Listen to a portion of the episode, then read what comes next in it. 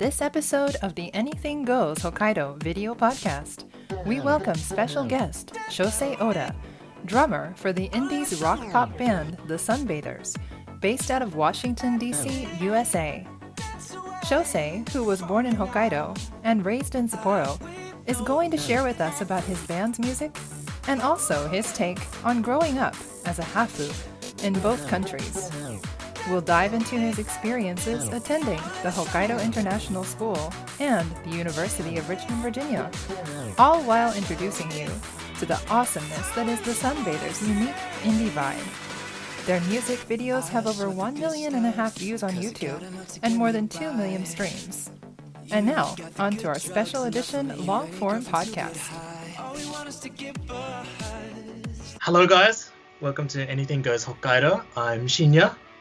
I'm Delina. Yes, and today we have another special interview with another musician. Yes, uh, similar to me, half. Uh, how is it? Half, hafu. Yes. Hafu, Half. yeah. Hafu, yes. And we're going to talk to him about his music festival. I'm pretty excited because I like sort of the indie pop rock style and his experiences about being a hafu, if it's similar to mine, a little bit different, things like that. So, Yeah, for anything sure. you'd like to say, Delena? Um, well, our guest today is from a band in the States called the Sunbathers. And they've got, even as of a year ago, well over 2 million uh, streams on Spotify. They have played at Firefly, Firefly Festival in the US. And uh, they're a pretty awesome indies band. And our guest is Shosei Oda, who we are going to call up now. He is a native Hokkaido Dosanko. just like you and uh, me too, kind of. Okay, pretty So- much now. pretty much now. Uh, I've been here longer than you, maybe. oh, definitely. Okay, so let's uh, bring Shosei into the call now. By the way, how are you, Shinya? I haven't seen you in a while. Uh, other than working, uh, spending time with the share mates, Hmm. um, trying to fucking. F- I keep swearing. Well, we'll just Trying- mark this one explicit. It's okay. try, trying to get the mic thing, but after I bought the amp and all Mm-hmm. the equipment, it wasn't working. So I have no idea what's going on. I think maybe I can help you out with that later, but once I can actually go there and check it out for you. So and then last we'll, week, we'll chat. and then last Okay. week, I broke my chair Oh no. because I raged a little bit when I was playing computer games and uh, pushed the handle and a few bolts came out and some of them Oh, were bent and stuff like that. But it was like a really really old chair I got for free. So Oh well. I So did you get a new chair? I bought a new chair which is coming on Friday. Okay. Well, good. Thing, things are good here. I wrote a new song about yeah, I saw uh, the too. Yeah. coronavirus experience, and I've had like three producers write to me personally say that's the best thing you've written so far that we know about. They always so say I've that. been. No, no, they don't. Oh, really? Yeah. Okay, that's good. Um. David Sweetlow was one of them, Oh yeah. and uh, some friends in Tokyo and another local guy. So anyway, I'm working, push that to the front of the queue, and uh, working on getting that out as soon as possible. That's so good. it's time for us to add in Mr. Shosei Oda. Okay. Hello, Alrighty. Shosei. Hello. Nice How's to meet you. Yes. Good. Very good. Nice to meet you too. I am, you uh, yeah. I'm now trying to figure out. I don't know. I haven't used Skype in a minute, and I'm trying to figure out this three-way interface real quick. Um,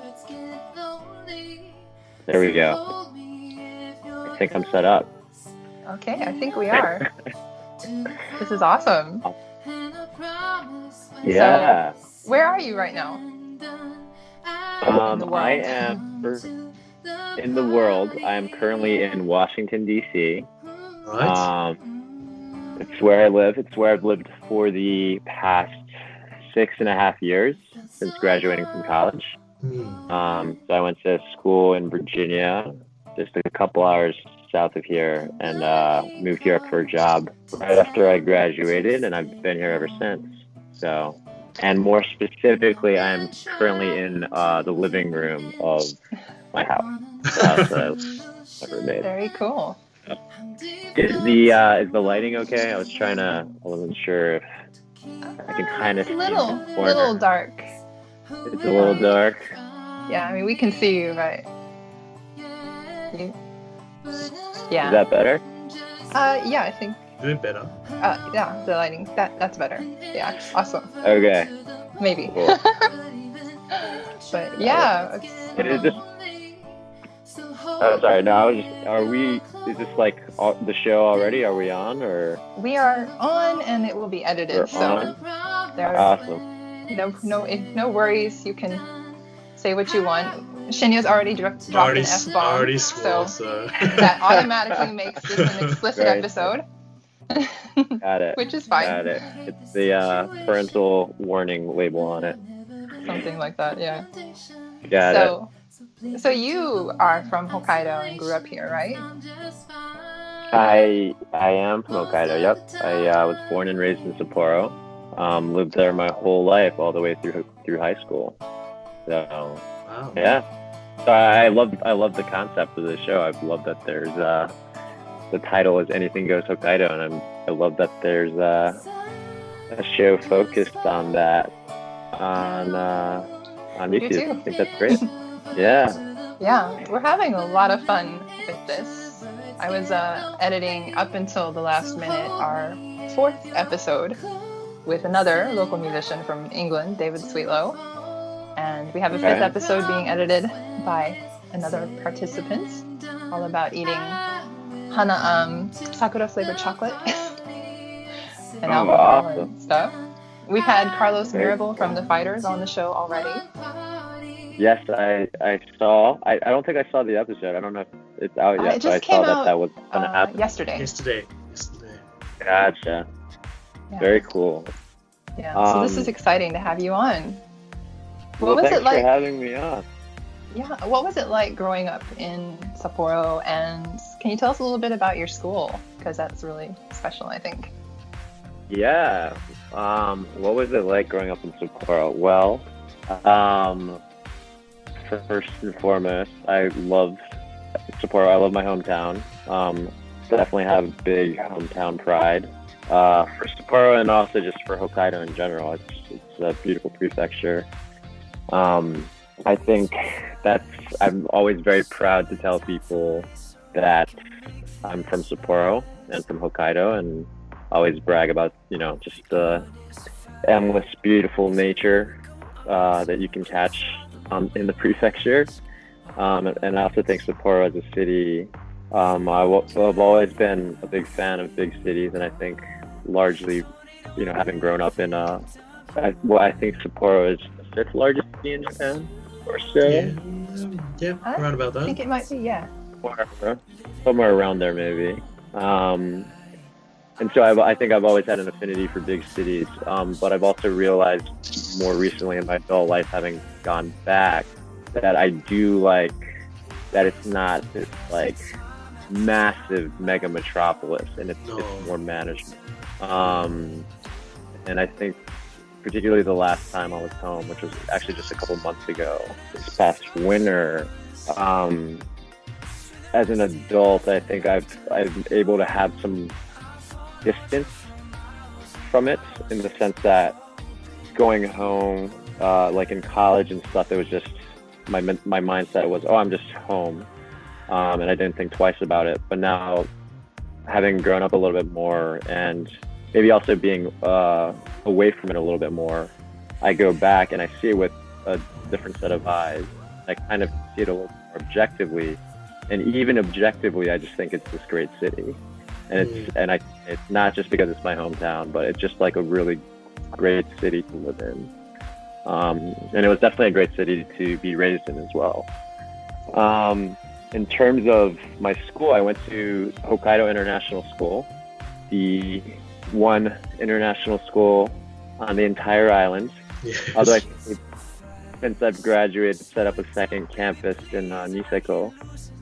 Um, yeah, they have. And yeah, and uh, I I could say all those same positive things about Sapporo and Hokkaido uh, about HIS. I have a lot of pride um, being a Husky and having gone to that school, and I feel very grateful and, and just yeah, just a lot of gratitude that that was my educational experience, but also just my community growing up.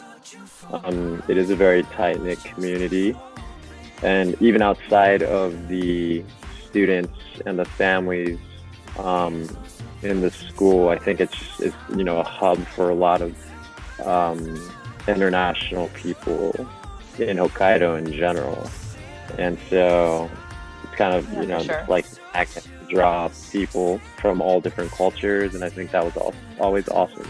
So, uh, and it was you know a great education, and it's special. I went there from preschool all the way through my senior year of high school.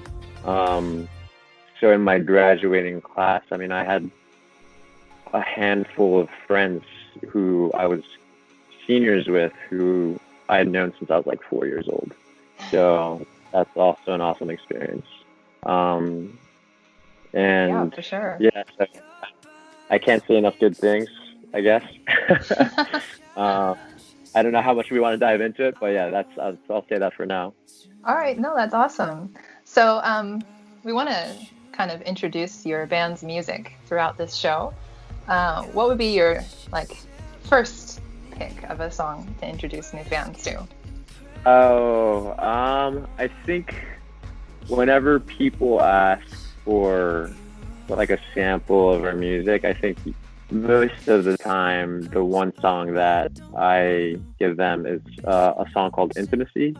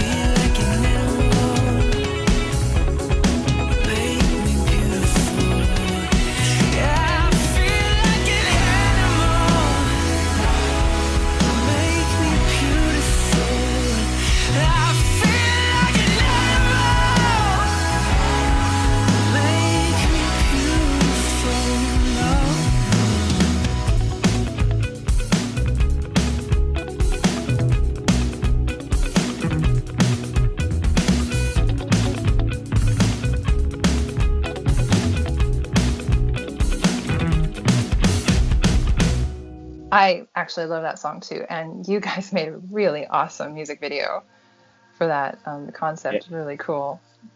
Well, we can't take all the credit for the music video. We work with this great um, director and this great team uh, who we've actually collaborated with for a couple of our music videos. And there was definitely um, some storyboarding that went into it, but they definitely get a lot, most of the credit for the music video. They did a fantastic job with it.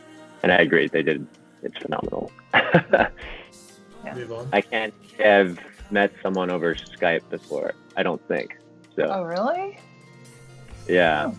Well, Not maybe even I, for interviews or I. Yeah. I don't know if I've ever done a Skype interview. Actually, now that I think of it, um, I've definitely met people over Skype in the sense of like, you know, people's parents or like people's family members or other friends or things like that. But yeah, it's uh, it's always a fresh experience, I guess. So. okay. For sure. All right, I think that actually was pretty cool content. Let's just to keep it. Sorry, I want to cuss, but I can't bring myself to do it. Why? I already did. You did, but I have a different image to uphold in this community, and my mother watches this show. Ah, So. alright. oh, so does your did your mother say anything about me? Well, I haven't uploaded any explicit versions, Ah, really? Okay, okay, okay. I- but I already that's- warned her. Okay. so okay. no, no worries, no worries. I think that's an Australian thing. That is an Australian thing. Wow, I got lots of American friends that have no filter on their language. So where where in uh, Australia are you from? Uh, well, firstly, I was born in Kitami. Okay.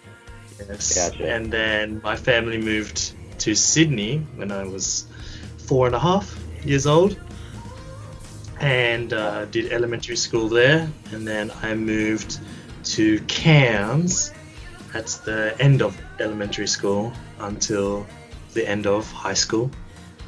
Yes. Gotcha. So cool. I would say my hometown in Australia is probably Cairns. Yes. Okay. Yes, that's what I most remember about Australia, in a way. Right. Your more formative years were spent there. I imagine. Yes. Yes. Definitely. Cool. I should say you spent some time Um, in Australia, didn't you? I did. I actually studied abroad in Melbourne um, the fall of my junior year and absolutely fell in love with that city.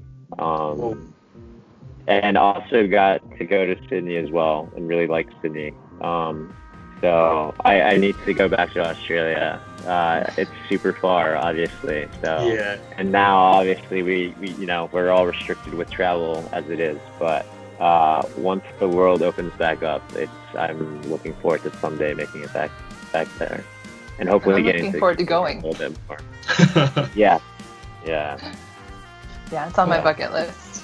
well, yes, even living in Sydney for a while, I do prefer Melbourne in a way. Sydney is a bit too big for me, especially the city, and Melbourne has a lot more culture, as people say. That- yes.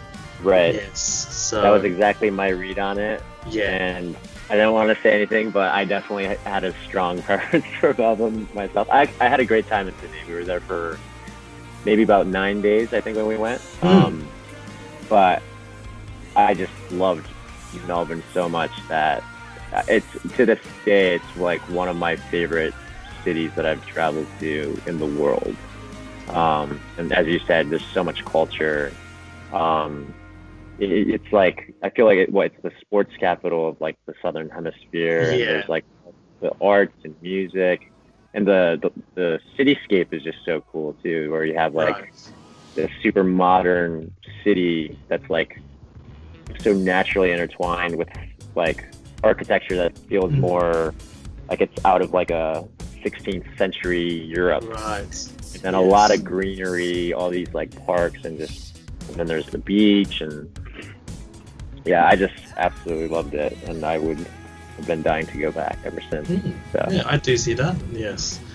I think a lot Yeah. of people see that the same way. Yes. So yeah, Actually, that was one of the questions we had lined up for you since the connection with Oh, Shinya gotcha. as well. And uh, Um, how did you yeah, end up in the States from here? So growing up, so my mother is American, so I'm half Japanese, half American. Um, my dad's Japanese and my mom's American. Um, my mother would take uh, my sister and me to visit her side of the family in the states. Uh, in Florida, uh, every couple summers, growing, when we could. Um, She was born and raised in Michigan and then moved to Florida when she was a teenager, either a teenager or right before she was a teenager. Um, so in the Tampa area, and so I ha- it's not like I hadn't, uh, you know, ever been in the states before, but definitely, you know, living full time. Um, my freshman year of college was the first time I was doing that, but still, we would have long summers, like from June all the way through August, where growing up, I'd spend, you know, my entire summer in the States. Um, so it wasn't like I had this crazy culture shock when I fully moved to the States. Um, but there were still some things definitely that required some adjustment. Um, but what took me there, I guess to answer your question, was college. Um, Hmm. So I went to the University of Richmond. Um, On which a is in the full ride scholarship, I believe. not full a full tuition scholarship. Okay, Uh, well, still. and, Props to uh, Hokkaido International School. Right? Yeah, absolutely. Um, and Richmond's a really cool city. Um, very hip town. I think it's like the I don't know if it still holds this title, but it was like the most heavily tatted city in the state, at least at some point. Also had like ridiculously ridiculously high crime rates at some point too. So some Yeah. good and some bad.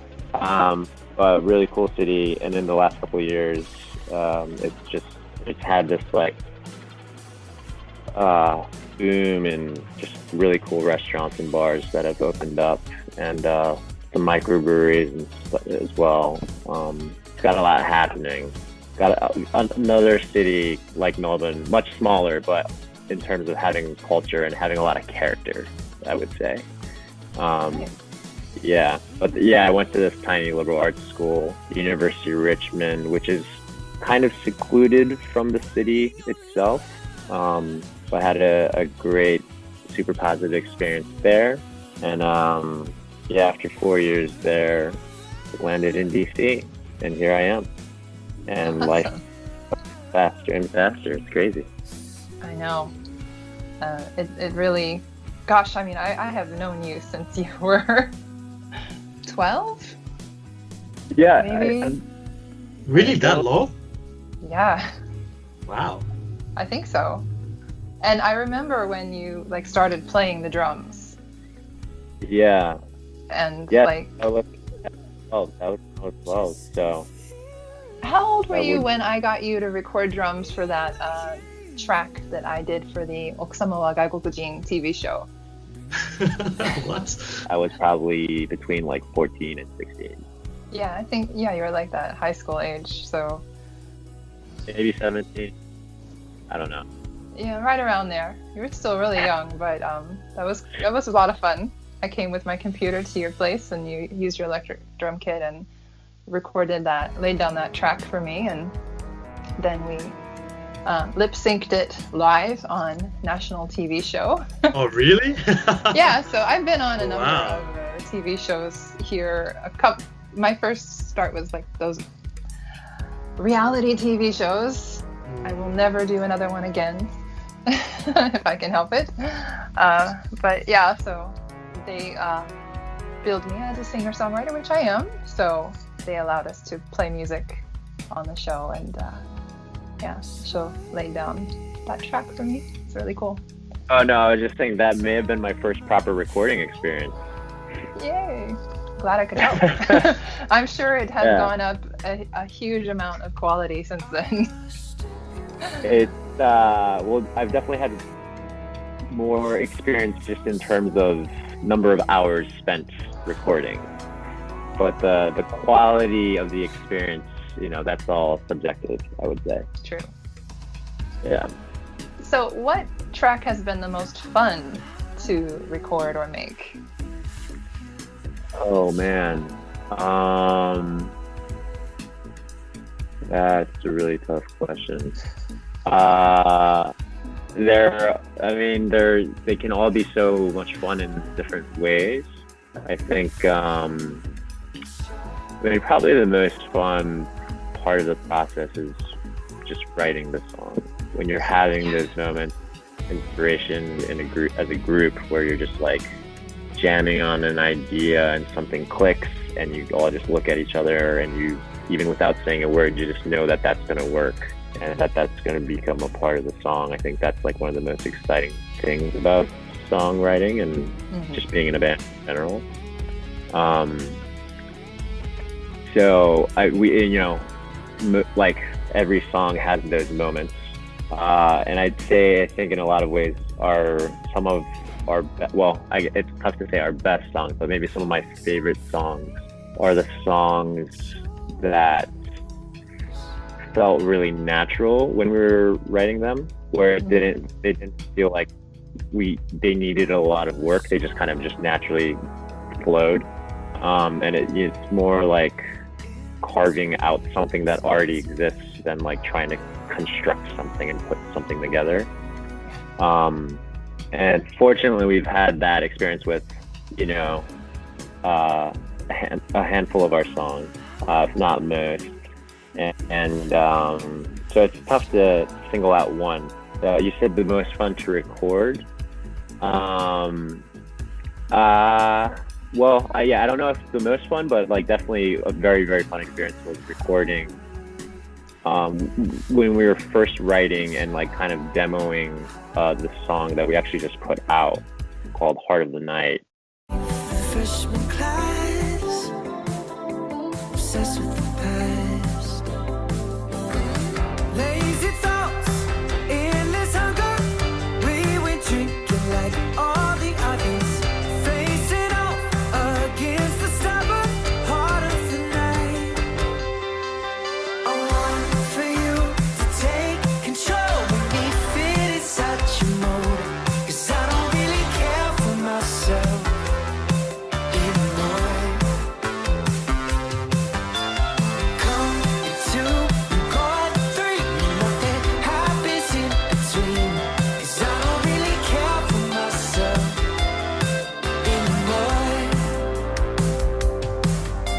That was one of those songs that just kind of it felt like it just naturally came together.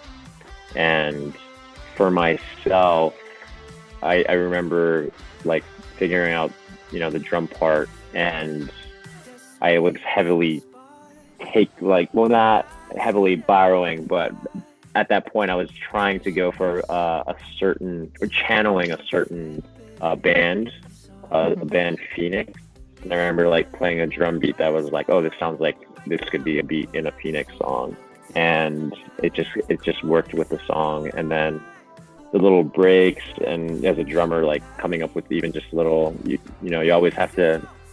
For myself, it's a challenge because you know the at the end of the day, you have to serve the song, and you don't want to overplay it or anything, and that can be tough for me sometimes.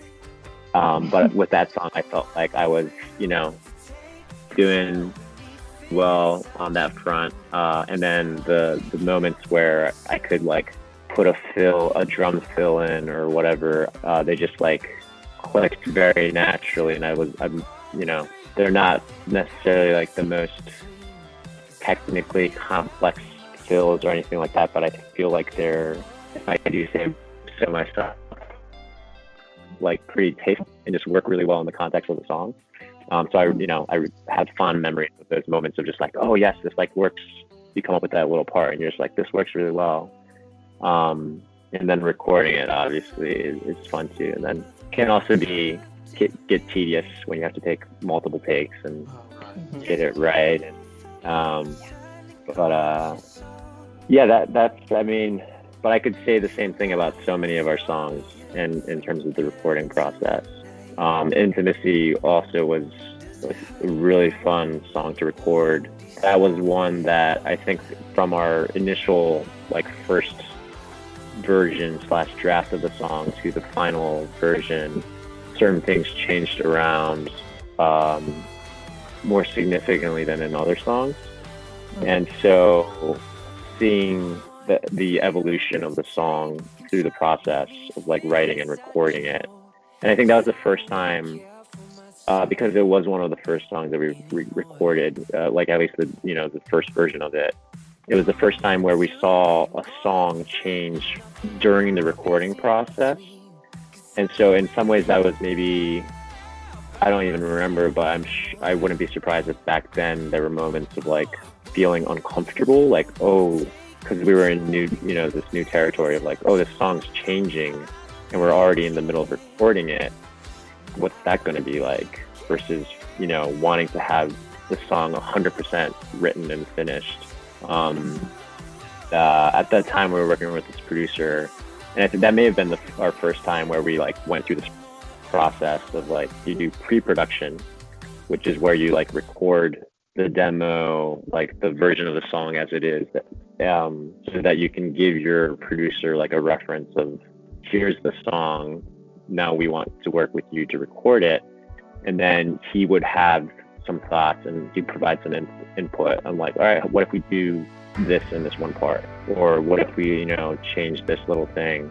Um, so having an outside voice come in, I think was a, a new experience for us at that point. And uh, fortunately, like the producer we were working with, he's a close friend, and uh, it was a super positive experience. So and the feedback he had was just like great. So we incorporated a lot of it. Um, and so I think it was, you know, this two-sided thing where maybe initially it was you're you're kind of asking yourself, oh, what's what's happening? This is mm-hmm. new. Um, but at the same time, you realize, oh, this is kind of exciting as well. And having someone kind of be like, all right, that's cool, but what if we try this and ch- challenge you in different ways, um, and push you like creatively? I think that's that's a cool thing too. So that was also a really cool experience. But awesome. again, I could say yeah. that about for sure. Yeah. Yeah. And feel um, free to cut at any. No, it's like, really interesting, and um, Shinya, are you hanging out okay? Because yeah. I'm a musician as well, so this is all like totally. Yeah, this is all new to me. This is all new to me. So. Are you interested though? Of, yeah, yeah, yeah. I can understand like the process, but of course, this is all new to me. I'm not a musician in any way. I just love listening to music. That's it. well, yeah, I just want to make sure that our average listener is also going to enjoy us going down the rabbit hole of music recording. And uh, yeah. uh, Shinya, you want to take over for a little bit here? Yeah, yes. Um, yes, no?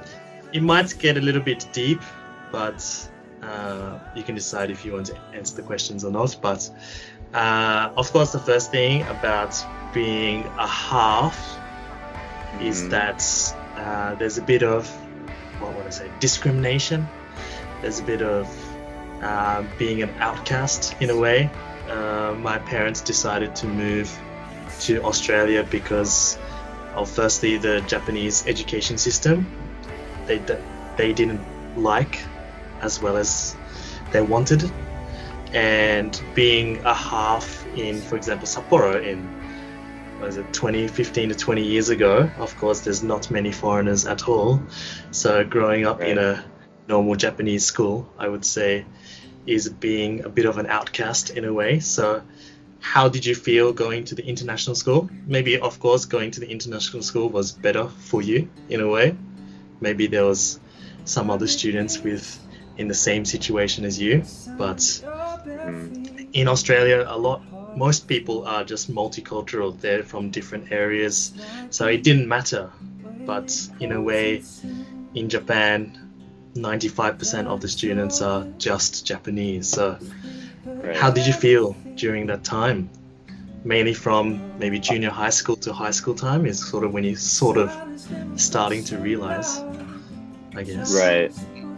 Yeah, no, absolutely. Um, I, I will say, oh, first before I dive into this, that that was actually also one of the things that I really that stood out to me and that I really liked about when I was in Australia is I felt like the uh, makeup of the people. It was just so diverse, and I would see, you know, people from different cultures that I, and it, this is coming from someone who grew up going to, like I've said, an international school and thinking that I've been exposed to all these different cultures, and I had, um, but I hadn't seen it at all. And then being in Australia, and I was seeing, you know, and interacting with people who were just like, oh, it's like this is like a completely new cultural like perspective to be interacting with, and it was awesome. Um, and just to have that diversity, I think was really cool as well.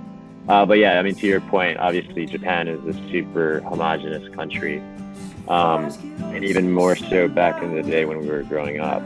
Uh, I think, you know, I don't know what the right word is, whether it's lucky or or or what or what, but um, I felt more, I guess, protected in some sense from uh, any kind of discrimination growing up.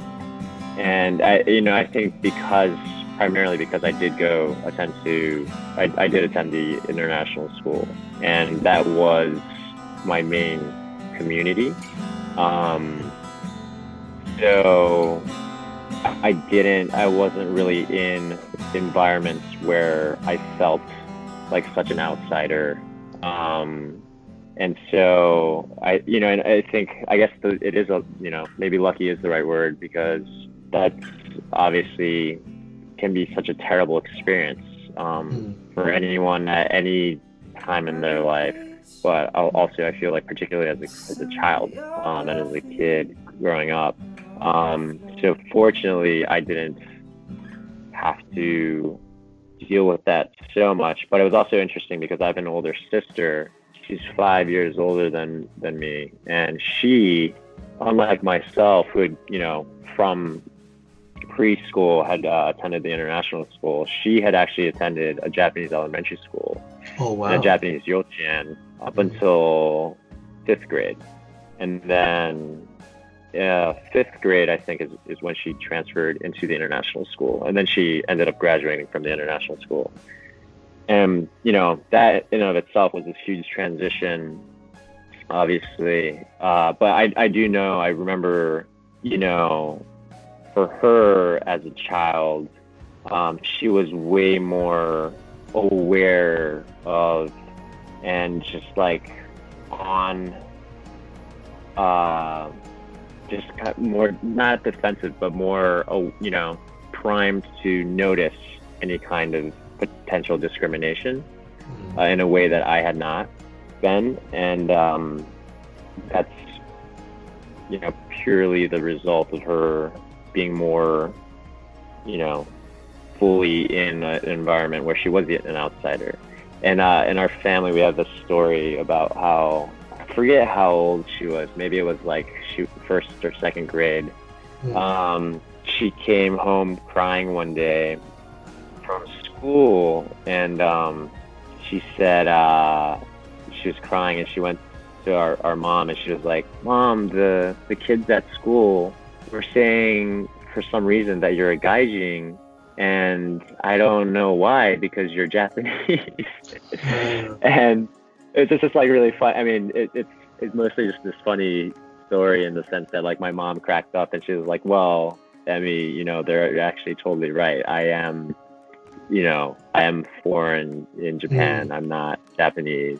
And it just like blew my sister's mind that her mom, this who mind you, she's like my mom's like a six foot tall white woman, like not like a sore thumb in Japan. Um, somehow, and I think it's also really cool, like you know, that in it speaks to in a child's eyes, like in my sister's eyes, she like didn't really register that at all, mm. and um, she uh, it just like blew my sister's mind. She's like, "What? You're not Japanese?"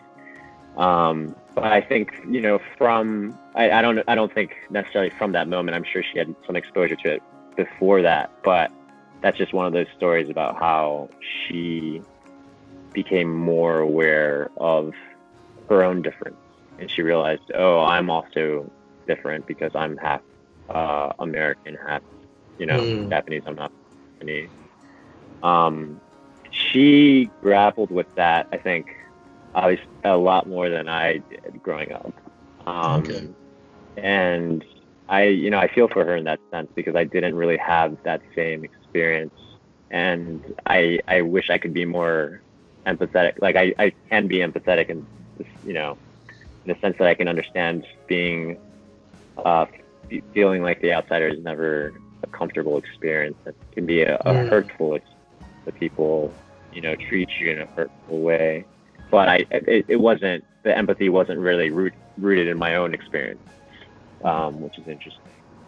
But uh yeah. uh, So how did you feel going to America then? So, uh, well, in the opposite. So you're going as, of course, Shosei Oda, which is a full Japanese name, and then you go into college in America. So it's sort of like for us halves, we don't have an actual 100% home in a way. I mean, we of course count it as our home, but in a way, we don't belong here. In, for example, in Australia for me, and then I don't belong in Japan because I'm Gaijin, but Mhm. I'm not Australian. I'm Asian in Australia, so this is something. Well, all halves I think have this feeling. So, how did you feel the other way around? So when going to America, yeah, college. Hmm. That's a, a great question. I think, um, and I think it's something I'm still kind of unpacking a little bit, Hmm.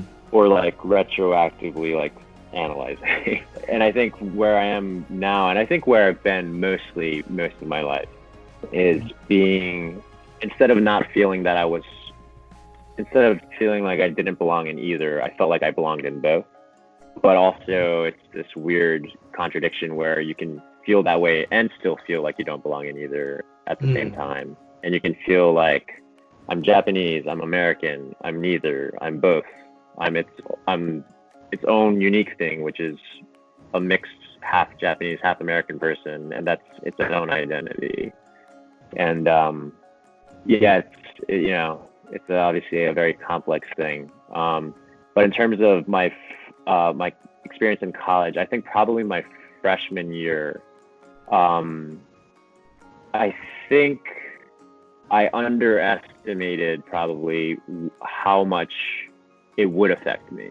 Hmm. Uh, and what I mean by that is that because I had spent so much time in the States growing up, I was like, oh, like I'm so familiar with the US.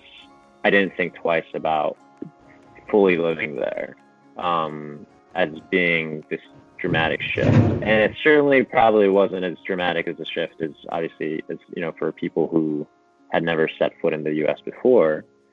Um, but it still did it still was an adjustment. And I think I did feel like in some ways I, I stood out. Um, our, the school that I went to uh, was, you know, a lot of the kids were from very specific regions in the country. Hmm. Uh, and it's, it's a lot better about uh, kind of the diversity of the uh, geographic recruitment for the school um, to their credit. Even back then, it's not like it was this like terrible thing, but there was like a lot of kids from New England. Uh, it was it was like almost a joke, like I, on school, like a, this self-acknowledged, self-aware joke, like oh, if, like every third person at the school is from New Jersey, every and, you know everyone else is from New England or from Long Island or from right outside of Philadelphia or whatever. And um, obviously, not being from any of those places, I was like, oh, okay, well, it, I guess you can can feel like the outsider. And probably my freshman year, I probably did feel that way more so than I had at any other point in my life. Um, but fortunately, also met so many. One of my favorite things about my college experience was meeting and making so many great friends. Some of my best friends, like, um, who hopefully I'll have for the rest of my life. And a lot of those I made my freshman year. Um, and I think also some of them we became really close because we had that shared experience of feeling like, oh, this isn't, you know, I'm not from New England or Philly or that as well. Um, one of my best friends I made, who actually, funnily enough, we had met um, even before freshman year. We had gone for interviews um, the spring of our senior year in high school, and we met during interviews then.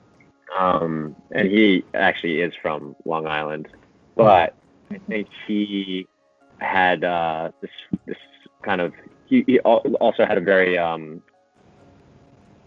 an internationally uh, conscientious mindset. Right. Uh, whereas I think a lot of other students maybe hadn't. Um, and I think we maybe like that was a, a, a, this connection that we had, and I think we bonded over that. And uh, I a lot of my you know a lot of close friends were people who had more of an international experience. Um, but it was also really interesting because I I then started making also really close friends with those people who were the people that you know not even intentionally i would have just felt like an outsider with just a, a you know the result of being like all right here's a majority group here's a, a minority group.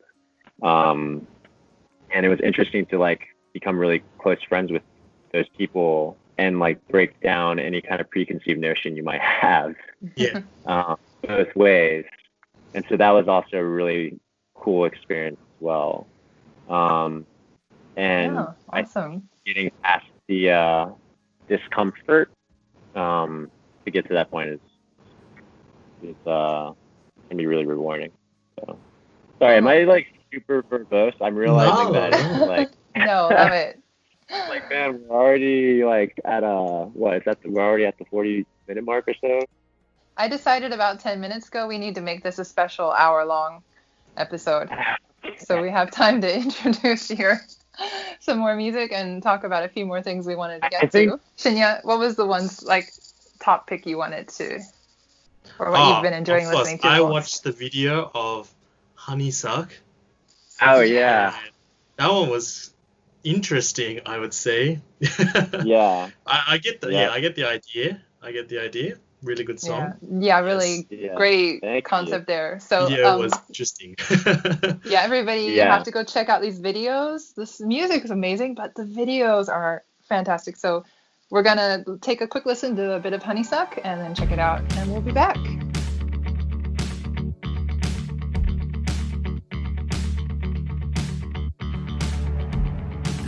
Lie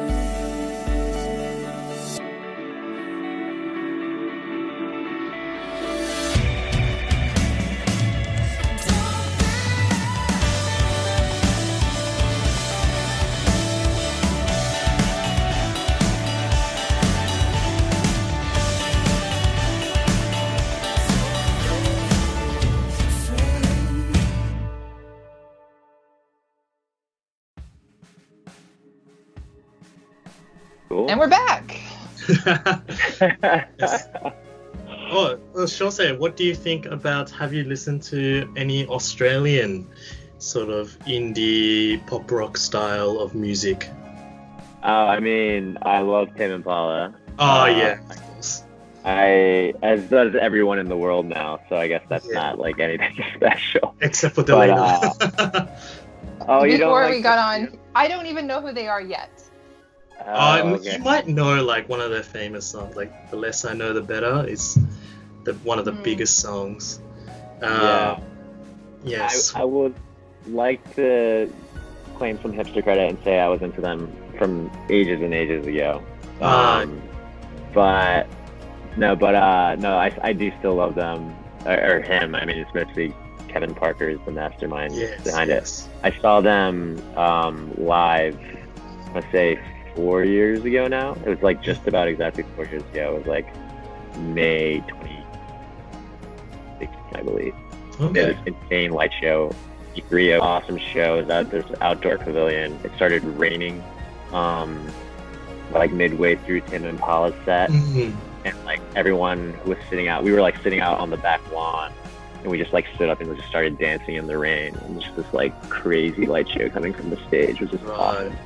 Um, but I'll always remember that show. But yes, I do love Tame Impala. Um, they're not really like indie in that sense, but uh, actually, also one of the more recent shows I'd gone to uh, was Rufus Du Sol. Um, Oh, yeah. You know, they're uh, they're way more electronic. Mm. Um, love them too. Um, uh, really like Temper Trap's first album. yeah. Um, let's see. Uh, sure. Oh, uh, Nick Murphy, formerly known as Chet Faker. Uh, Mm, yes. Um, I Oh. will dabble with Yeah. Flume.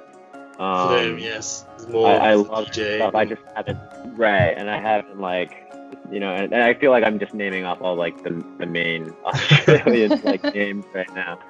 Um, But I mean, you've heard of Yeah. Triple J, right? yes, yeah, yeah, the the radio station. Yes, yes.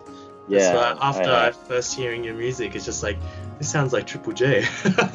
Oh, so, That's great. That's probably exactly you know the uh, format we're going for. yeah, I mean, if you can get some sort of uh, song out into Triple J, that's a really big jump into like the Australian market in a way. That's a great point. I should Yes. look into. I should look into that. Um, And then they Yeah. always have a hottest 100 at the end of the year that people Yeah. vote for. Most a lot of these bands now, I have like Gang of Youths and Jungle Giants and things like that. They were very small bands, but recently after yeah. they got high on the hottest 100, it be, they became so popular. So yes, that's Yeah. that's if- I was gonna say if you have any you know bands that you would recommend me to check out from Australia, please please let me know because I would love to. oh yeah, plenty. Yeah. Yeah, Yeah. after the show. Yeah. Maybe we can I- ma- maybe we can make a list um, in our YouTube comments for people to check out. Uh, Yeah. Yeah. Awesome bands. And I wanted to ask, do you have any like favorite Japanese bands? Um, Um. Yeah. I. Uh.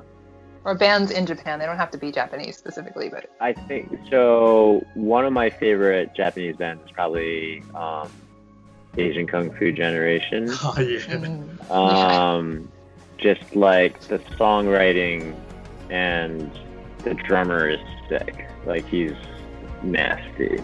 Um, and they've just been so consistently good and have just aged so well. Um, so I think that's one of the, it can be such a, a tough thing to do as a band, but they've managed to do it. So I think they'll be one of those bands that like will be remembered for a long time as like one of those classic, classic and class acts from uh, our generation. Um, when I was uh, like middle school, there was like a bunch of uh, Japanese bands that I think had been influenced by like the pop punk of like the late '90s and the er- like the aughts, which was in the see. And it's like Japanese bands who were singing in half in English, and it sounded like, you know, it sounded like some band out of like L.A. And it was it was really cool to see that too. Um, so some of those bands, I think, uh, like uh, Garden and um, Bump of Chicken, um, bands like that I used to listen to. There was, I had a phase uh, with uh, One Ok Rock. Um, yes. who have actually I think broken into like the global market now. They're like I feel like even in the states they're like big, um, which is like such a tough thing to do. So that's impressive in and of itself. Um, but I think Asian Country Generation, excuse me, Asian Kung Fu Generation is um, they're like probably like one of the bands that I always go back to, and it just like never gets old. Classic. Um, That's yeah. awesome. We definitely need to make like our, our top lists of bands to include in this episode notes and such. Uh, Yeah. we we I'm are so going to run out of time eventually, but go ahead. No, I was just gonna say I'm so worried that like after this ends, I'm gonna think of like so many other bands. I'm like, oh, I should have you know mentioned them like in the context of They Japanese they music will. or Australian music. But Yeah, for Yeah. sure. Just one final question, last question, quick question. Uh, any advice for musicians out there in Japan, in America that want to uh, go to a different country to start a band or halves out there? Any advice? Any quick advice? advice, um, oof, uh, do it. Follow the, the dream and you know don't expect things to be easy um, but also appreciate that things not being easy is part of can be part of like the rewarding experience um, and do it for the right reasons you know do it because you love doing it and if if that's the case then in some ways nothing else matters Yeah, Um, nothing should, should stop you. Yeah, right yeah, um, for sure. so yeah That's good. know. That's good. Yeah, I've, I've we love it. too much throughout the entire episode. This time, I'll I'll leave it brief. and just say that. All right, right. Okay, I wanted to say um, of the songs and the videos I've seen you guys do, I have two that I really like. I you already went over the ones I really love, except Your Body. I uh-huh. absolutely love the video from that. The dancers you guys got are just phenomenal.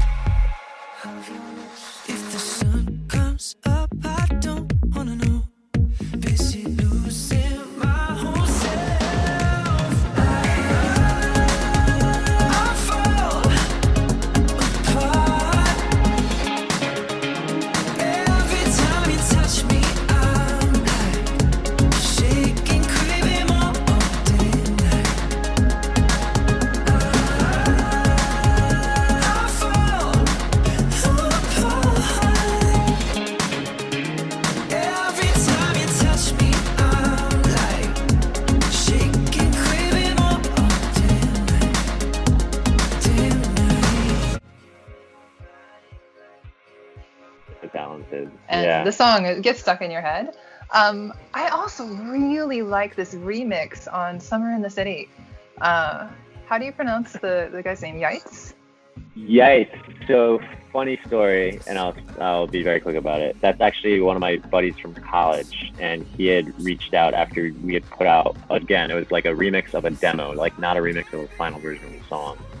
And um, we like, "That's awesome! Like, please remix it.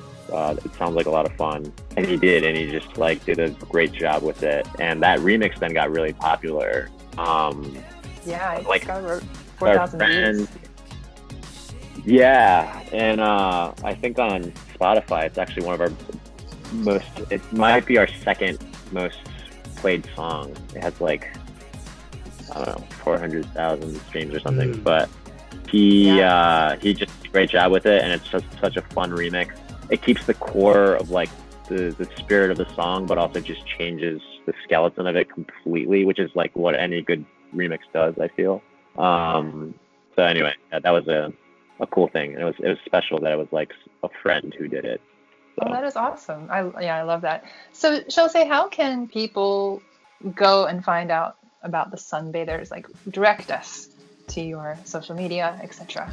uh, yeah. So most of our social media handles are whatever platform slash sunbathers band. So like facebook.com slash sunbathers band, like Instagram, you know, it's, uh, the handle sunbathers band, Twitter as well, I think. Um, probably Facebook and Instagram are the best ways to stay in touch. That's probably what we're most active on. Um, and then in terms of the music, it should be out on all streaming platforms and all uh, online stores and everything. So, yeah, I, that, that's what I would say is, you know, if you have Instagram, please follow us. That would be great. Um, Yes. And At if you, Sunbathers Band, Instagram. I do. Yes, me too. exactly. yes. And Um, um, Make sure to go and subscribe to their YouTube channel as well. This band does not have nearly enough subscribers for the amazing content that's on there. And while you're at it, please go and subscribe to the Anything Goes Hokkaido channel as well.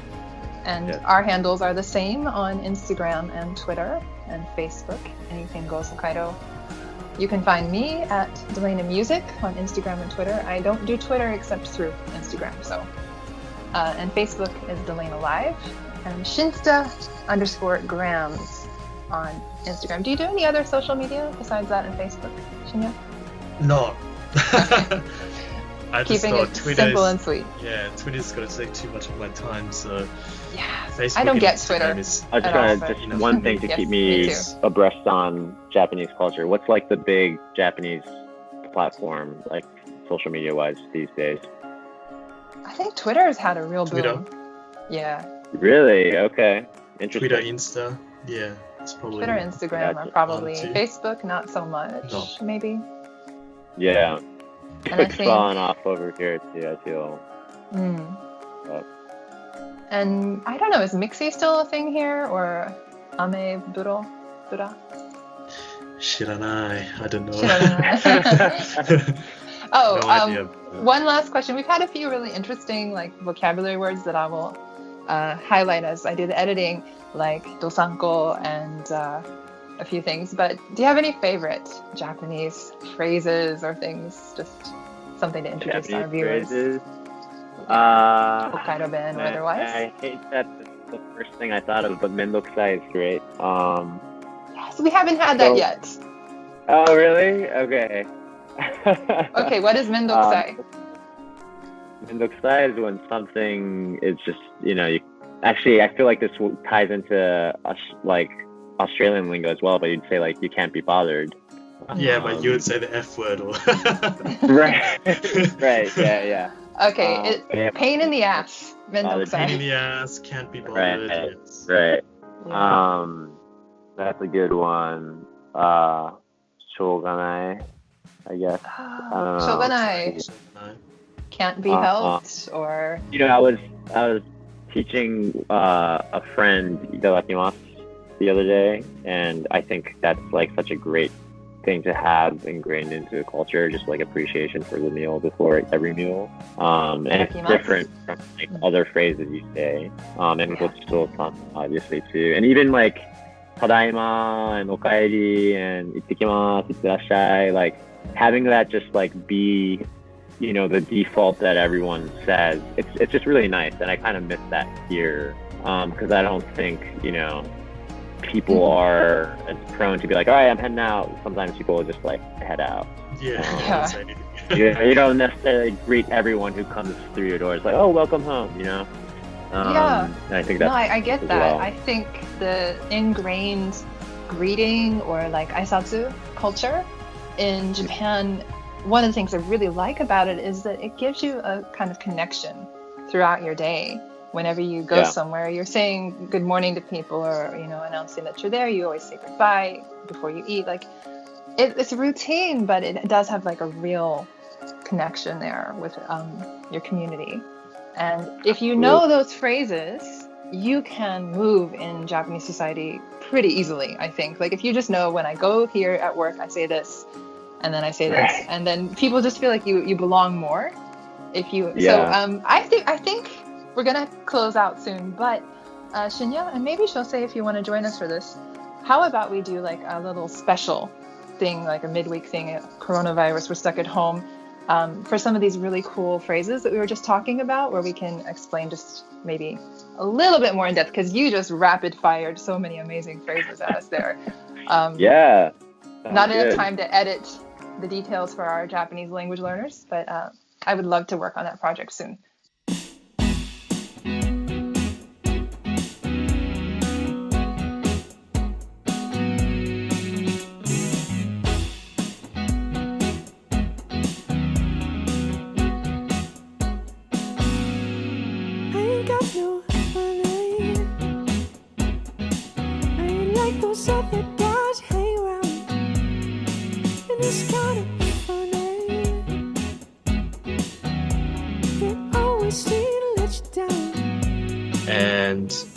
Not just the what is it just Hokkaido it's more like people's experiences uh, traveling to different places as well so you can sort of like relate that to not just Japan about other Yeah. people's True. experiences as well so uh, we're just using Hokkaido as maybe like a base in a Yeah. way Yeah.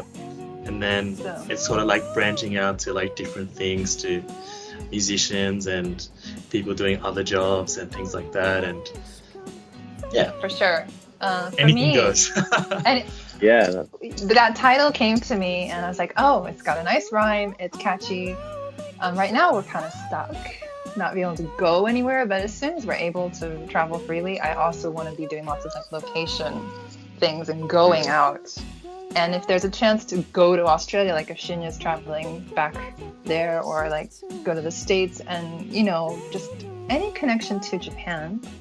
Um, mhm. but I have such an amazing personal network of people that I've met through life and, and the work with the airport videos and I it's just like man people need to know like what amazing community we have here in Hokkaido and anything I mean just I, I was like there's so much more to this place and the people that are here Right.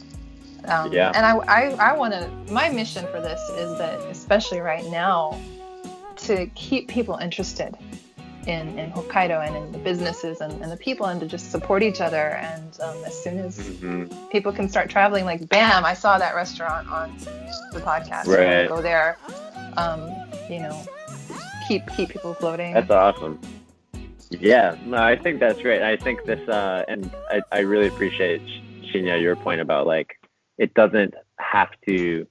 People don't have to have their own connection to Hokkaido No. to be able to relate to it, because the, Exactly. the themes can like can be more universal, and I think that's so true.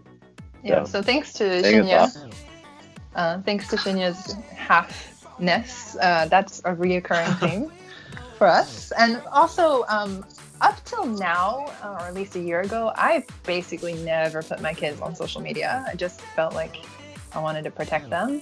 I mean, But, I was uh, never Yeah. on social media until I got into high school, really. Well, I'm not letting my kids have their own accounts, but even on mine, like I don't post their pictures usually. But um, Right, my older son Cole actually did a job with me for JR Hokkaido where we were on film, and he loved it and did an awesome job. So, but for me as well, like having half kids, um, that's a really important topic to me. And I was thinking yeah. as we were ta- I was just like, okay, I'm gonna have to maybe later on down the line actually get maybe my kids on an episode or Yeah. do something fun like that. Oh no no, I was just gonna say that um I think that's it, it- that's like really interesting in the sense that I feel like there are perspectives I had as a kid when I was younger about being half that I don't have anymore. So you you can get that perspective like in that moment. Um and I wish I, you know, had a better memory in the sense of being able to go back and like p- pick out exactly how I felt, exactly what my thoughts Mm. were on a certain experience. But now it's more an approximation, and so I think Yeah. you know, talk like cool about like, well, what's your experience? Uh, Like, obviously, that's he has his own perspective on it too. So I think that's going to be fascinating. Um, Yeah.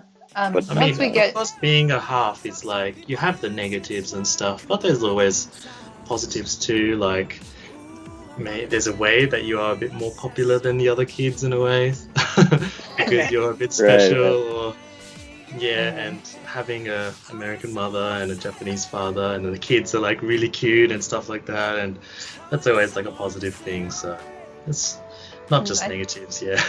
yeah, I think the international experience, like most of my kids' classmates, have not spent time overseas or right. are not bilingual or not that my kids are perfectly bilingual by any means, but I'm trying. yeah. So um, I, something else I have kind of a vision for this program is as we get more of a following um, interaction, like maybe people sending, doing some live shows would be fine too, but even just having people sending in clips. Like I just had this, oh, let's have a open thing for like hafu kids to send in video of like their experience Mm. or something, like maybe one or two minutes and compile it. It could be really cool. That yeah. way it's not like um, that way it's got parent approval if they sent it in. I don't have to worry yeah. worry about like oh we put a kid on the spot and you know maybe cause issues later. So Hmm. yeah, I, anything goes with this, and I feel like it's going to be a really nice long-term project. Uh, so I'm that's awesome. really happy to be doing I'm it. excited for it. Yeah. Me too. Um, I think, like, you know, you could do a show just about being bicultural, or you could do a show just about attending an international school. Like, so many, each of these topics could, you could just dive in and go for hours and hours and just For sure. keep unpacking things, I think. So there's definitely plenty of content, I think. Oh yeah, no doubt. and and interesting and good content too. That's like not really, and I hate using the word content, but um, interesting conversation uh, to be had and questions to be asked and answered that aren't necessarily being, you know, covered uh, widely elsewhere. So I think it's awesome. Well, thank you. It's been really exciting. I went ahead and pushed record on my computer for this because you were like saying really awesome shit. So Uh, Yes, Maybe. you swore on recording. yeah, but I can edit it out if I want. to. Ah. That's funny. Oh my goodness. Okay, no, this is awesome. Um, yeah, this was a lot of fun. Thank you for having yeah. me. Uh, Thank you. Um, really hope you'll be back again, and uh, we're excited to see what comes for your band as you guys work on things. Obviously, I mean, I was surprised that you had a brand new release two days ago. Was it? Yeah, yeah. Uh, on Saturday, yeah, two days ago. So, yep, Yeah. that's gonna thankfully keep me busy in terms of trying to do some kind of promotion around it. So that'll be Well, good. speaking of that, um, if you get a chance, David Sweetlow, who we are going to upload his interview this Monday, um, he's had some pretty decent success with uh, promoting his own stuff, and he's got some good techniques. So you might want to hit him Cool. up. And, Okay. uh, can collab or something. So Sounds awesome. good. David, right. what's it? David Sweetlow? Sweetlow, sweet L O Got W. it. Yeah. So you can got find it. him on our Instagram or other things connected. Got Well, it. uh, I know it's Instagram like handle is anything goes Hokkaido. Yes, anything goes. Hokkaido. Got it. And uh, I know it's super late where you are, like almost three in the morning. It is, but my sleep schedule has been so all over the place lately that it's, you know, yep. I was up till on the night. Right? yeah. Yeah. Yay! American taxes are done. Woo! There you go. It's always a nice, a, a big relief once it's done. So, congrats. This time, for some reason, I the very first step, like when you input your income, was on the wrong category, and it was not working at all. Oh Like- god. That's four days down the drain.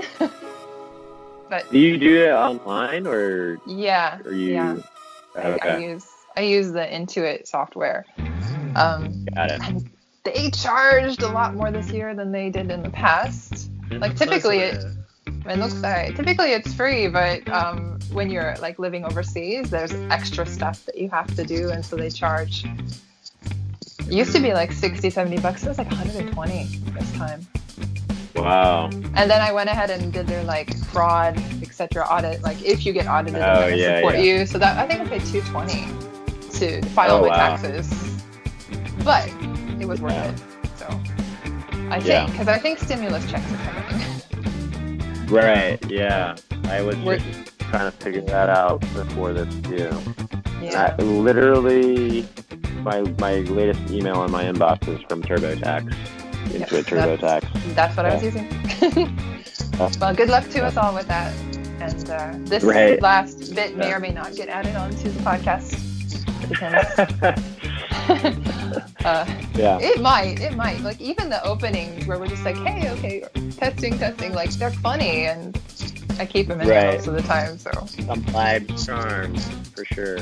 yeah. All right. Thank you so you. much for joining us today. It's been awesome. Uh, really Thank excited for that having we me. finally went over an hour on our episode. Thank listeners Yeah, for uh, sticking with that. us. No, it was amazing, and I hope you will come back again. Uh, Yeah. Please keep us updated on any new releases from the band and news that we can be looking out for. For sure. Okay, everybody. This has been Anything Goes Hokkaido. I'm Delena. I'm Shinya. Yes, thank you. Thank you very much. Okay. Okay. Yes. So, Thank you. sake! Ciao. Goodbye. Sayonara. So, nice. Oyasumi. Once again, a huge thanks to everyone that made this episode of the Anything Goes Hokkaido podcast possible. We'd like to thank Shosei Odo and the Sunbathers for giving us permission to showcase so much of their music. And also a big thanks to you for listening to this extra long episode. Please remember that we are accepting business sponsors and Patreons at our Patreon account, Anything Goes Hokkaido. And we would love to make promotional materials for you, for your business or a local adventure. We can't wait to see you and shitake!